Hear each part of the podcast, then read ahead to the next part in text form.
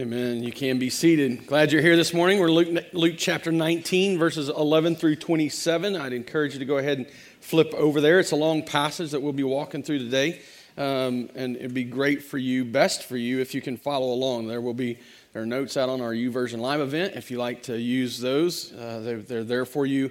Uh, there will also be notes on the screen, um, and so so plenty of ways for you to engage. Uh, Jesus is nearing Jerusalem. He's just about twenty miles away. Uh, he's almost there. We've been studying really since the end of Luke chapter uh, nine, his journey from Galilee and his ministry in Galilee to Jerusalem, where he knows what's waiting for him. He's not going to be surprised by it. Excuse me. Um, and and and just before he gets there, really, really, really just before this passage we're going to study today, he's at Zacchaeus' house. He's studying, or, or, or he's teaching them. He has stayed there, and he's he's been welcomed in, uh, welcomed joyfully by Zacchaeus. And and while he's there, Zacchaeus gets saved. In fact, Jesus pronounces salvation. He says, "Salvation has come to this house." And then he tells us why he came, or at least one perspective of why he came, to seek and to save the lost, to do the very thing that we just sang about doing. Jesus came to do, to seek us out and to save us, to hold us. But he knew that in saying that, that there was going to be a misunderstanding. And so, as a result, he teaches this parable. We'll pick it up in verse eleven um, and, and work our way through it. It says, "As they heard these things, he proceeded to tell a parable, because he was near to Jerusalem and because they supposed the kingdom of God was to appear immediately." Now, let me just set the context. This is the this is kind of a, a statement from Luke to let us know why we're about to read, why we're about to study, what we're about to study. This isn't the first time that Jesus has, has had to take notice of the fact that, that the Jews assumed he had come to establish his kingdom right then. This time, he's very near to Jerusalem. And in fact, that tells us that's, that's why he, he takes this moment and slows down, because he's near Jerusalem. If, if, if Jesus is going to establish a kingdom, when the Messiah comes, it was assumed that he would be in, in Jerusalem and he would establish his kingdom from Jerusalem. And here he is. He's just healed a blind man outside of Jericho. Now he's staying in Jericho. He's just pronounced salvation and, and then told people why he had come, to seek and to save the lost. He'd answered to, to messianic titles. And so the crowds and the people listening in had w- would naturally assume, would naturally assume that he was going to arrive in Jerusalem and establish his kingdom right now. And see, their idea was, is that their view was is that the, the kingdom or, or the Messiah, let me say it like this, the, their view was that the Messiah was going to be similar to the judges in the Old Testament. That the, the Messiah was going to come and remove them out from under the oppression of some, of some rule other than their own. Their assumption was is that the Messiah would come and establish his eternal kingdom, and Israel would be uh, raised up from among the nations to, to just kind of glimmer in all of its glory for the world to look at. And that's what they assumed. That, that's what they were thinking. And Jesus knew better. In fact, Jesus has an understanding, a view of the role of Messiah that they didn't have. I, I mean, he's God, right? Jesus knew that in this time that he, he, he had not come at this point to end all injustices or to free all captives, but rather to pay the debt, or to pay the ransom, if you will, for any who would trust in him. He had not come at this point to end all illness, but to do the work that would defeat death.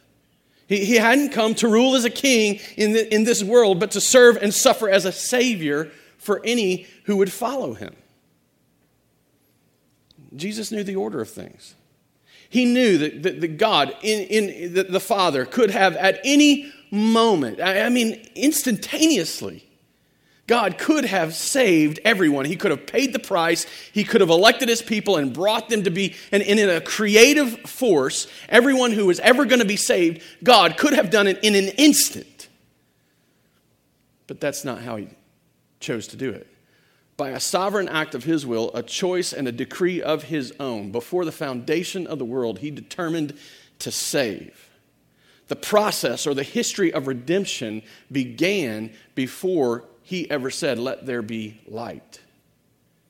And that history of redemption, is it's the thread that ties all of the scriptures together by his sovereign will, according to his, his sovereign decree to unite all things in heaven and things on earth, was a plan for the fullness of time. Our eternal God, who lives outside of time, had determined to work inside of time for the glory of his name and the good of his people.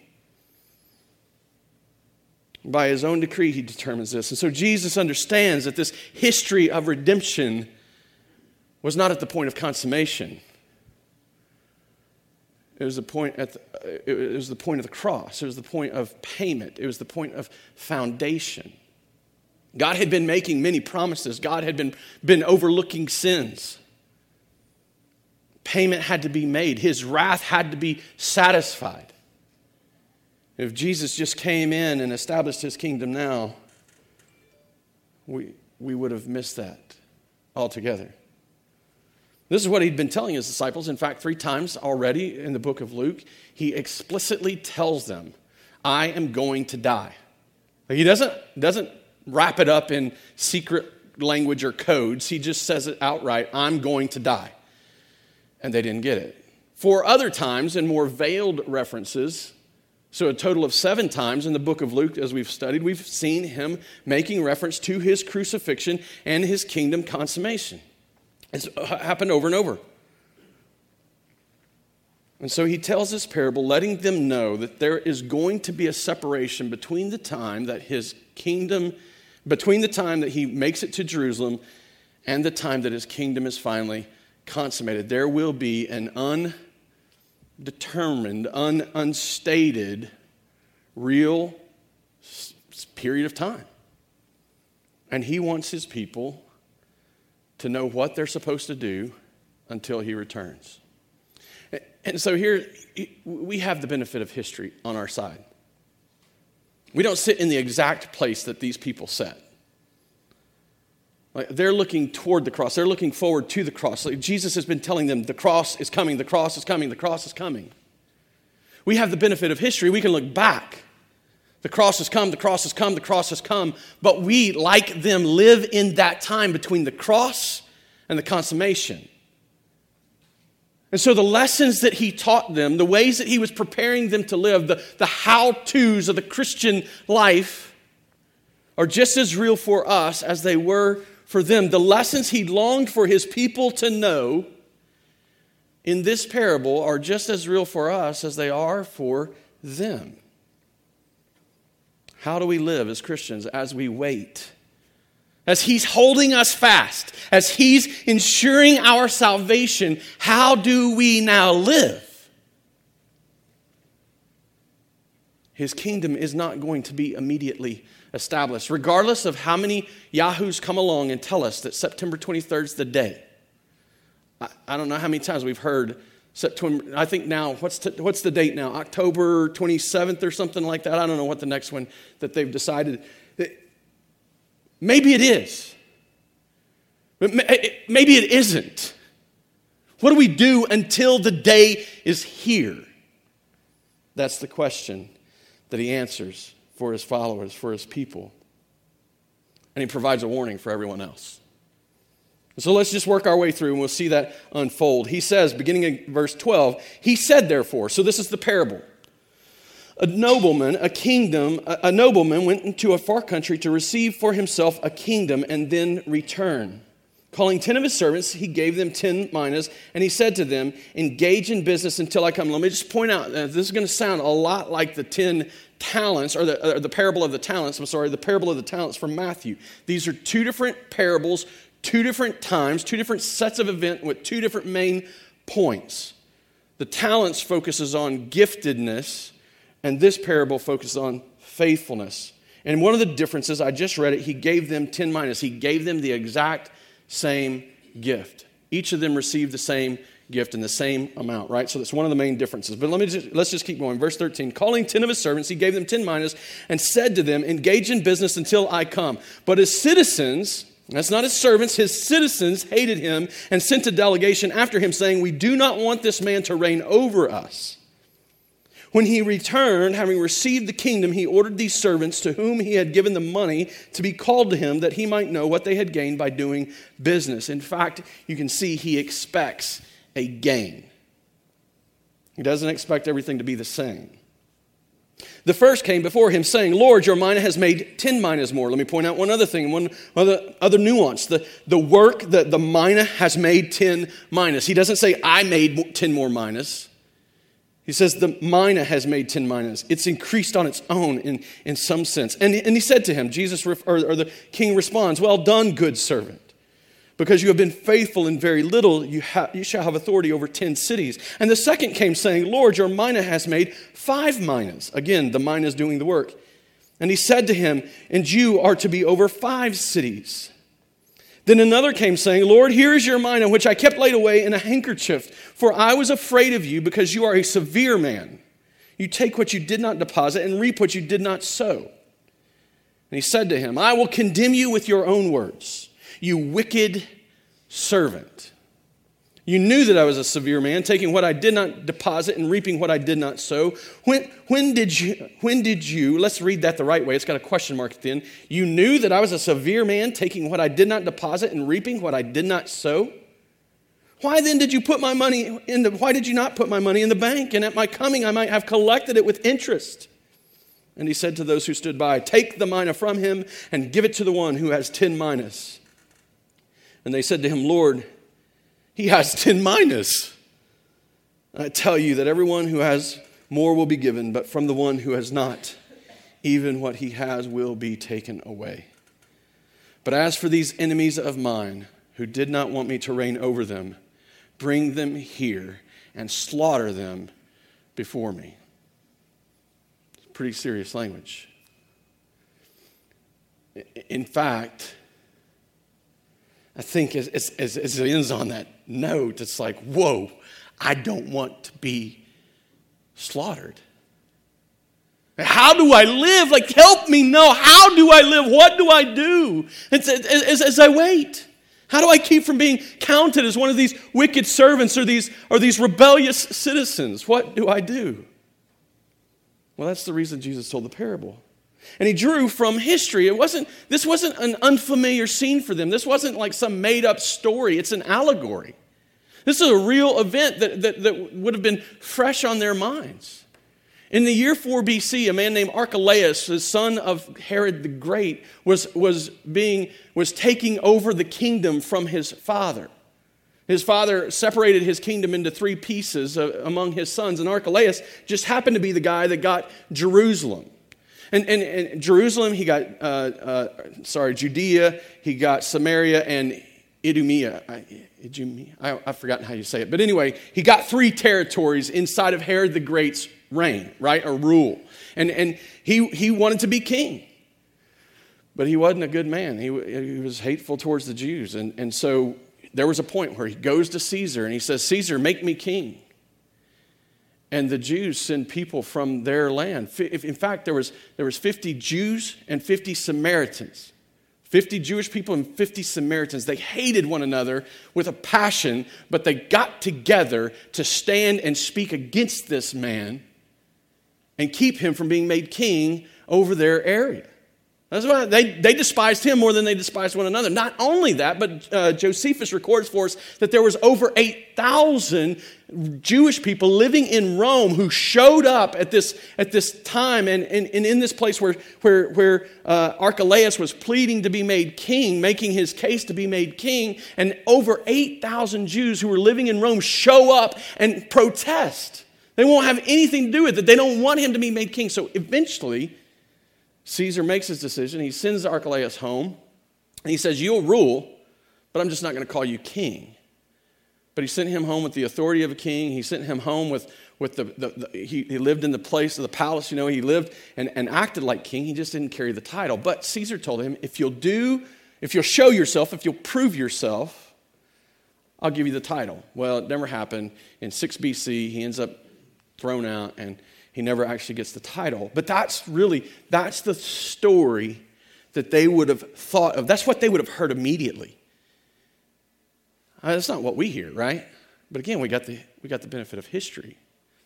but as real for them as the story of a, a king who went away to a far place to receive his title, as real to them as that story of Archelaus is, that story is for us as we think of Jesus. That's exactly what he was doing. He's telling an allegory to help us see. That Jesus is the, is the one. He's the one that is the king that has to go away. He's the one that before he can a- a- actually a- rule in his kingdom, he must go away for a period of time. He is the one. He, he's the one that, that the citizens would rebel against. He's the one who, who people didn't long for, to be ruled over by. He's the one who, who had faithful servants and wicked servants. He's the one.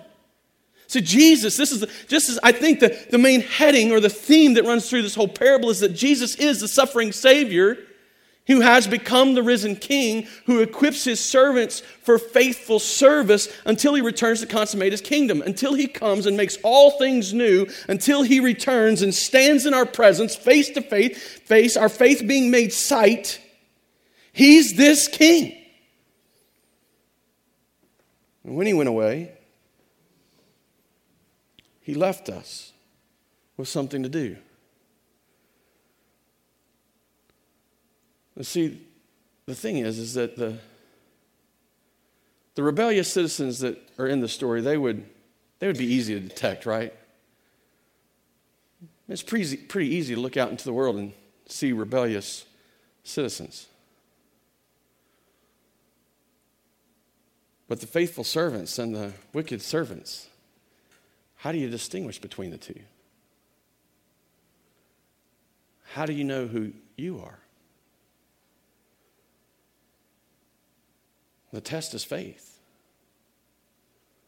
We've talked about faith a lot. This is a, a, a main theme of Jesus' teaching. A, a true and tested faith is what distinguishes faithful servants from wicked servants. It, it, it makes a difference. In real life, it isn't always easy to distinguish, but God will always know. He's always able to see. God can confirm by proving us faithful or wicked. And I'm going to show you four things I think faithful servants, three things faithful servants do, one thing faithful servants receive. But I think it's the point of the text. See, faithful servants invest what they have received in the king's kingdom work.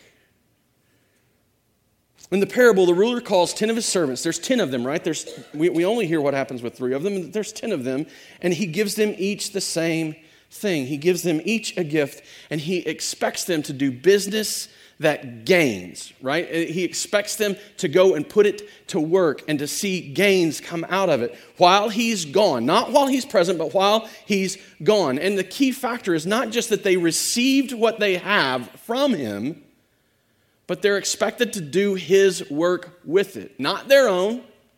It's not selfish gain. It's not plumping up their bank accounts. It's not making their portfolios broader and more, more flashy. It is his work. And so a lot of people ask the question, what is it that the mina represents? Like, if this is an allegory, what is it that the mina represents? Well, most of the commentators that I read from emphasize the gospel. And I, I think they're right to, to say that. We've all been given the gospel. I mean, in equal, in equal measure, we've all been given the gospel. But I appreciate that J C Ryle, in his commentary or in his little devotional commentary on this passage, he doesn't stop at the gospel, but he points out that it represents all the benefits that we enjoy as believers. We all receive blessing and benefit because of the gospel. In fact, not one of you are lacking in any spiritual blessing. If you were, God would be a liar, because his word tells us that he has blessed us in Christ with every, every spiritual blessing in the heavenly realms. You have received every spiritual blessing he has to offer you. That's first, or I'm sorry, that's Ephesians chapter one, verse three. Maybe four. Anyway, you can go look it up. It's one of those two. He has, he has done that. It, not only that, but he, it, Peter, writing in his second letter, he tells us that he has given us everything we need. Not some of what we need, not a few things we need. He has given us everything we need for life and godliness. He has not held anything back from you that you might live the life he's given for you to live. We have all been blessed by massive amounts of blessing by God in Christ. So it's, I, I think that it goes beyond the gospel. I don't think it's less than the gospel. What is the gospel? It's the message of God. That is the power to salvation. The gospel, and we use that word a lot. We throw it all, all around. We, we talk about it in a lot of ways. But essentially, the gospel is the message. It is the word that Jesus Christ came, lived a perfect life, died a sacrificial, substitutionary death, paying the price for our sin, paying for our redemption, paying the ransom that we might be bought out of God's wrath, and rose victoriously, defeating death so that we can live in eternity in his presence forever. That is a message. And we've all been given it. And, it. and it's not just a message that just, you know, it's like we got to figure it out. It's a message that comes with power. Paul calls it a, the message of God that is the power of salvation. It is the power of God unto salvation. It's the gospel. But it's not just the gospel that he gives us. It's his grace. It's his unmerited goodness. It, it, the, the gospel is, is the result of his grace. The gospel is the expression of his grace. The, the gospel isn't an attribute of God, but his graciousness is. We get to enjoy all the eternal attributes. We get to enjoy all the goodness of God, all the greatness, all the glory, because he is gracious, because he's determined that we would not have to experience his wrath, but undeserving and unworthy, he has determined that he would bestow his goodness upon us. Every one of us have received his grace. Every one of us together have been given his authority. It starts with Peter. So Peter says, hey, I, I'm the, you're, Jesus says, who am I? Peter says, you're the Christ, the Son of the living God. And Jesus says, yes, Peter, on this rock I'll build my church. To you I give the keys of the kingdom. Demonstrating he's establishing some authority in Peter. Giving Peter some measure of authority. Just two chapters later, Matthew, that happens in Matthew sixteen. Just two chapters later, not separated by a whole lot of time, Matthew eighteen, he turns around and he says to the church, I give you the keys of the kingdom. Right after he talks about, if your brother sins against you, go to your brother, confront them, call them to repentance. If they don't, bring a, bring a couple of witnesses with you, call them to repentance. If they don't, go to the church.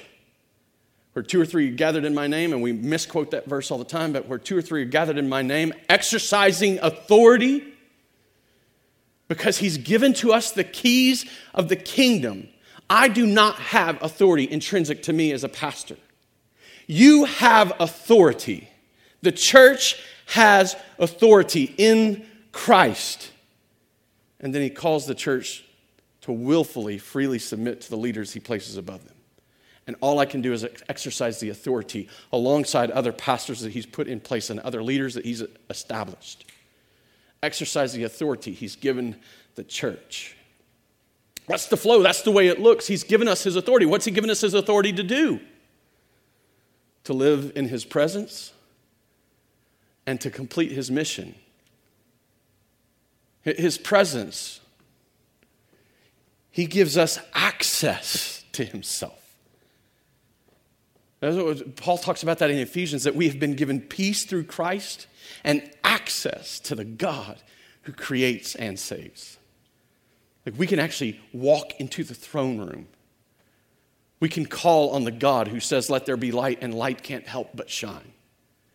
We can call on the God who holds all things in his hand and ask for his help and plead with him for safety and provision, because he, he says you have access. And in his last statement, he says, hey, go make disciples to, that make disciples. And by the way, I'm with you always to the very end of the age. Even in his absence, he's present. And that's the mission, to live in his presence multiplying his work, seeing his kingdom advance, seeing disciples come to, to be made, seeing our worship lead others to worship that will lead others to worship, that lead others to worship this great Christ who died in our place and for our sins. What have you been given by Christ?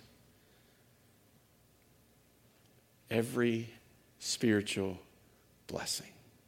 All you need for life and godliness. And he says, until I return, put it to work. Not for your own gain, not for selfish pursuits, not to increase your own portfolio or your own influence in the world, but for my kingdom's work. Put it to work. The mission is not only something we've received, but it's the very reason he gave us what he gave us, so that we could go into the world doing what he's called us to do and see the gains of the kingdom, to see the kingdom advancing. And so faithful servants, faithful servants invest what they've received in the king's kingdom work. Faithful servants endure in investing in kingdom efforts until their king's return. And these servants, they didn't give up. There's no indication that they, that they stopped. The one with ten minas was doing the work until the king came. The, the one with five minas was doing the work until the king came. And we don't know what the other uh, the other um, six, seven were doing. I'm not good at math. Seven were doing. We don't know what they were doing with their minas, but we, we, we can assume that at least there was some gain. Otherwise, we would hear of more than one servant, one more than one wicked servant. Maybe they were just getting interest. Maybe they were ones who had just invested in the bank and gained interest off the money. I, I don't know. But they kept at it until the king returned. That's the idea, is that there's an until coming. There is an until implied. There's an until impressed upon us. And until he arrives, he expects us to be about his work, so that when he arrives and calls us unto himself to give an account, we're ready to do so.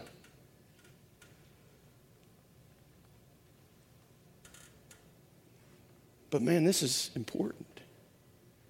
This is not just something, some weight he puts on us. This is not, this, this is not just some lackadaisical expectation or some, well, I just got to give him something to do, because if I don't, well, what kind of king am I?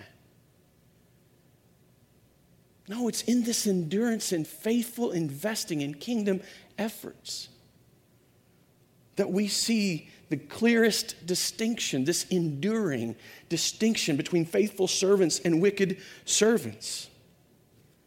Jesus, talking about the end and, and, and, the, and the false prophets that will come and, and preach false gospels, says in Matthew twenty-four thirteen, but the one who endures to the end will be saved.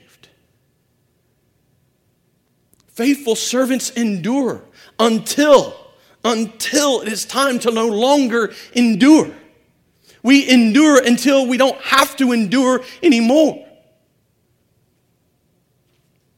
First Peter chapter one, six through seven, to a scattered and suffering church, Peter writes, in this you rejoice, re- referencing back to the living hope that they've received. In this you rejoice, though now for a little while, if necessary, you have been grieved by various trials. Now listen, verse seven, so that the tested genuineness of your faith. And then there's a side, we're going to skip past that, may be found to result in praise and glory and honor at the revelation of Jesus Christ. Genuine faith results in praise and glory and honor at the revelation of Jesus Christ, when we hear the truth and when we meet him face to face. Instead of hiding in shame or being upset and saying, hey, well, I really think you're a jerk, so I didn't really do anything. No, we'll celebrate when we see him. But look at this side. Look at what he says about this tested genuineness of your faith. He says, more precious than gold that perishes. A tested faith, a proven faith. A true faith is worth more than any money you can accumulate. And so the trials we face, yes, they're difficult. I mean, we'd be naive to think that these, that these servants who, who saw the mina increase to ten and increase to five, we'd be, um, we'd be naive to think that one would see, uh, either would see so much increase without some sort of trial. That is not the world we live in. We'd have to be telling a fairy tale for the, for, for, to, to not assume that they had faced difficulty and trial in the accumulation of such great gains. Genuine faith is a treasure. And it's tested and it's proven by us enduring. Not just coasting, not taking it easy, but enduring in the kingdom work that we've been given to, to do. James, another point, James chapter one, verses two through four. James says, "Count it all joy, my brothers, when you meet trials of various kinds." That's not something we're good at. Are we? Like, what's the trial that you're facing right now? I, maybe, maybe you're not facing a trial at this moment, but you just finished one if you're not. What's the trial that you're most familiar with in this moment? For me, it was anxiety. First time I've experienced anxiety in my whole life was just a few weeks ago. I've been telling everybody about it. I'm a weak man, just straight up, right? Needy, dependent man. And I, I, I'll say this, I, I don't like admitting that I dealt with anxiety. First time in my life. But I was, I, I had what I guess is an anxiety attack. I, I, I didn't go to a doctor and get it diagnosed, but I know enough people that deal with anxiety that I talked to them and they're like, "Oh, that's anxiety." Man, my chest was tight, my stomach was sick. I just knew that everything in my life was about to crumble and fall apart, that everybody hated me. All I could do was think about going to eat some worms, right? You know this story. Everybody hates me. Nobody loves me. I think I'll eat some worms. That made me feel that much sicker. It went on for days. I couldn't, I told myself the truth, but I couldn't make myself believe the truth. It didn't assuage the feelings. It didn't change the, what I was dealing with. Man, I didn't look at that. I didn't, I didn't, I didn't face that and say, "Thank you, Jesus, that I get to deal with this. Woohoo! Trials of various kinds." And we don't do that. We call on God. "Oh man, take this from me. I don't want to endure. I don't want to deal with this." No, I'm, I'm not saying jump up and down for, for just celebrate and throw a party and make cakes whenever you face the trial. But with resolute satisfaction and certainty that God is using it for your good, we can face it with a with an unending joy. "Count it all joy, my brothers, when you meet trials of various kinds, for you know that the testing of your faith produces steadfastness. And let steadfastness have its full effect, that you may be perfect and complete, lacking in nothing." When do we get made perfect? Not this side of heaven. A faith that endures to the end results in the perfection and glorification of his people. Genuine faith grows and expands. It's sanctifying until the point we are made perfect, when, when whether we die and meet Jesus or whether he returns and we are caught up with him in the sky. It happens as we endure in faith. So faithful servants continue investing what they received in the kingdom's, uh, the king's kingdom work. Faithful servants endure until the king returns. Faithful servants obey their king's commands even in his absence. But we still get to enjoy his presence. There is a reality that he is gone. His, he's not walking the face of the earth anymore. His flesh and blood body that we will one day be able to touch with our hands and hold in our arms as we hug him and thank him. But his spirit dwells in us. It's the promise he made. "My Father and I will come and make our home in you. When I am gone, I will send another." That's the Spirit, the Holy Spirit that's come to indwell us. But even as we wait for that day to stand in his presence, where the dim glass will be removed and our faith will become sight, obedient servants obey. They obey. They, they follow his commands. What is, what is it? What, what are those things that we're to obey, and what are we to, to do? continue growing in our faith and repentance. Putting the putting the, the, the mina to work that he's given us, putting the, the things to work that he's given us is to grow in our own faith and repentance. It's, it's our lives to be more, made more fully his, so that we turn from sin more and we learn to love him more. We, we quit loving the world as much and, and begin loving him more. Every day, every month, every week, make, making some progress in the in a life of faith and repentance. Investing in his work, not just with our inner self, but our outer self, our time. You know, the clock that we live by belongs to him more than it belongs to us. Like, he didn't give them, these servants, these things for them to own, but to steward. But yet we act as if we're the God of our own time, our own clock, our own calendar. Well, this is just not the right time for me to endure. Wait, what? This is not the right time for me to sacrifice of myself.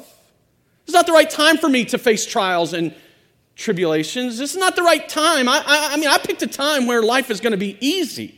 I picked a time where my kids are grown and I'm an empty nester.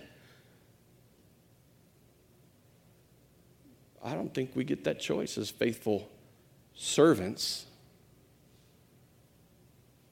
We're stewards. We're not owners. Our, our treasure, our finances, you realize that, that, and I'm not talking about just this church, probably it's true about this church, but the church in America, the church, it, it, the church is probably richer than it's ever been, wealthier than it's ever been in all of history. And I'm guessing, I don't have any scientific numbers to, to back that up, but I'm guessing, I mean, the church in America is affluent. And we have enjoyed position and, and being able to gain wealth just simply because we're connected to the church. But I'm convinced we're more prepared to retire than we are to meet Jesus, our master. Well, you know, when I get the stuff I want, then I'll start giving. I got to pay my bills, so I can't give to the to the mission. I I got to have my coffees at Starbucks. I mean, come on. How can I live without that five dollar cup of coffee? We eat out. We pay for television. We buy fancy cars, bigger houses than we need. Fancier cars and bigger houses than we need. We live to the ends of our means. And then if there's any left over, we decide, well, let's put that to kingdom work. We're servants, not owners. We're stewards, not owners. The sad truth is we're probably more prepared to retire than we are to die. But he's calling us to be faithful servants, and faithful service separates us from wicked servants. Our time, our treasure, our talents, the, the abilities we have, the, the, the things that we can do, the personalities that, that, that he's given us, to go and, and put these things into the proclamation of the gospel, that rather than a message of false hope being preached, a message of true hope, of, of actual promise is being, and, and actual power is being proclaimed. How many of us are, are, are willing to go out and stump for our favorite candidate or defend some political view or fight for some social justice, but not once say that dead people are going to die and be slaughtered when Christ has said, if you'll just believe in me, you'll live forever? Look at your Facebook feeds. Look at your social media feeds. The church is condemned because we're more convinced that the right president in the White House will give us what we want than the right Savior and Lord in our hearts. He did not leave us here to establish a Republican or Democrat or Libertarian party. He left us here to proclaim the gospel, that dead people can live. The gospel that sinful people can be made righteous. And that this life sucks. But if we'll trust in him, the best days are yet to come. This is earth, not heaven. That's what he left us. to serve each other, to love one another, forgive one another. fifty-nine one another's in the New Testament. The church is supposed to be directing at each other, but yet we struggle with even thinking about being together. We dislike one another, and we won't forgive one another like we've been forgiven. We want everyone to love us because it's easier to be loved than to love sacrificially anyone else. And when asked to serve, can't someone else do that?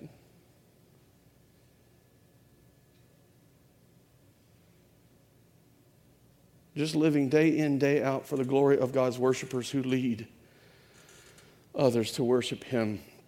Philip Ryken puts it like this: You don't have, listen, you don't have to give up your job. You don't have to find some super, super uh, uh, holy calling.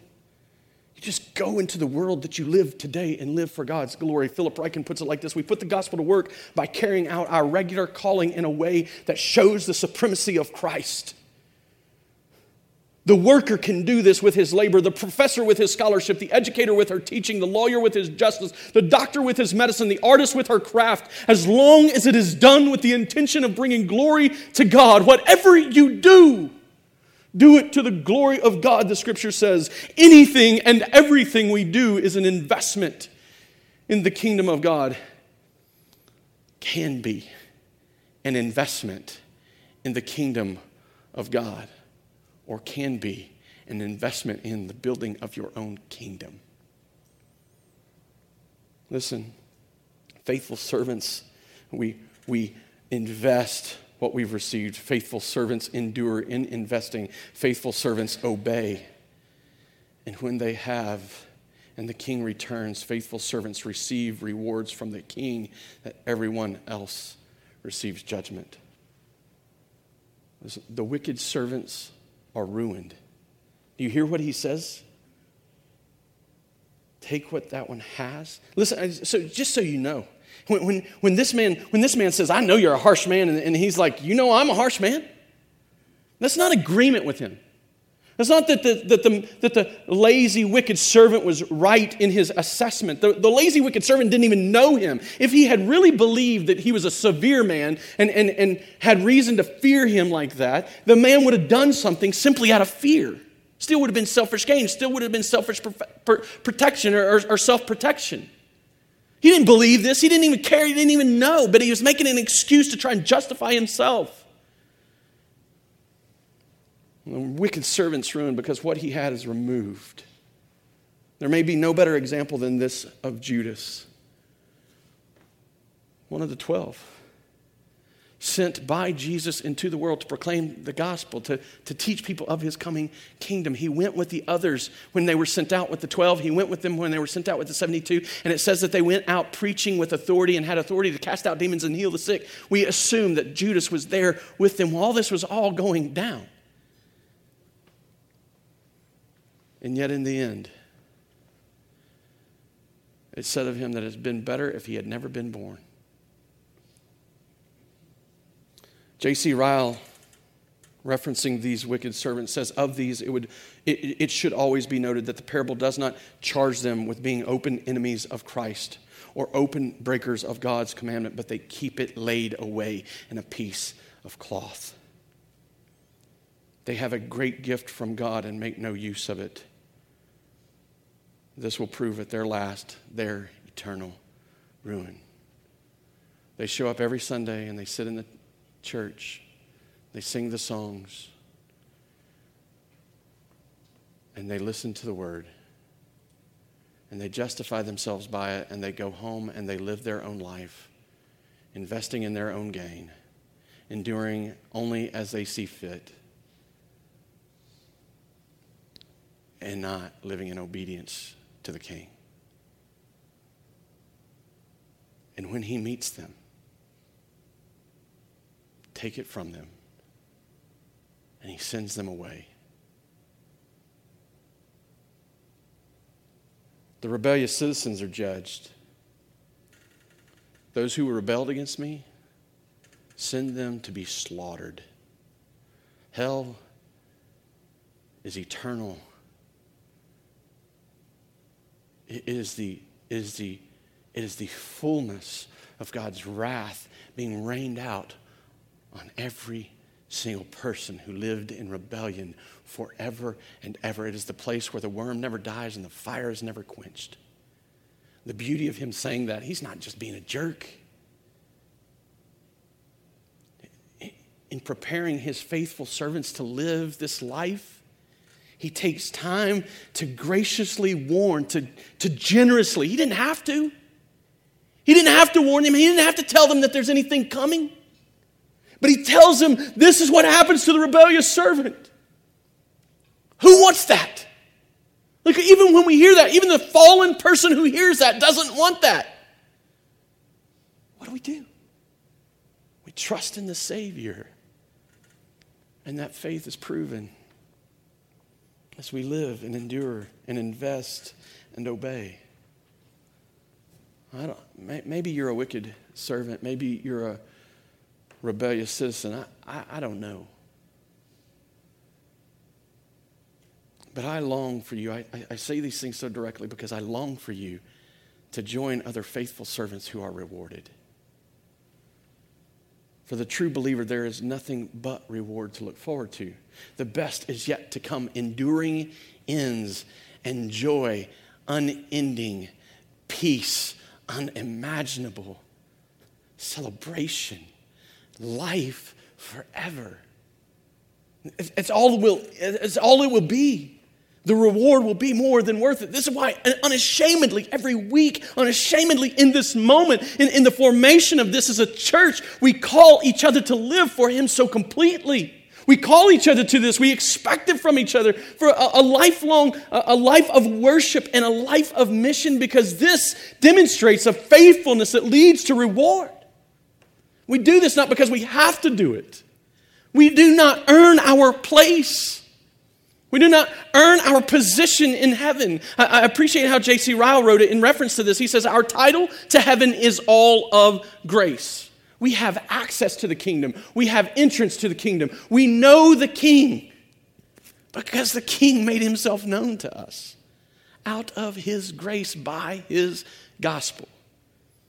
But he goes on, our degree of glory in heaven will be proportioned to our works. Matthew Henry says there are degrees of glory in heaven. Heaven, every vessel will be alike full. We're all going to be full.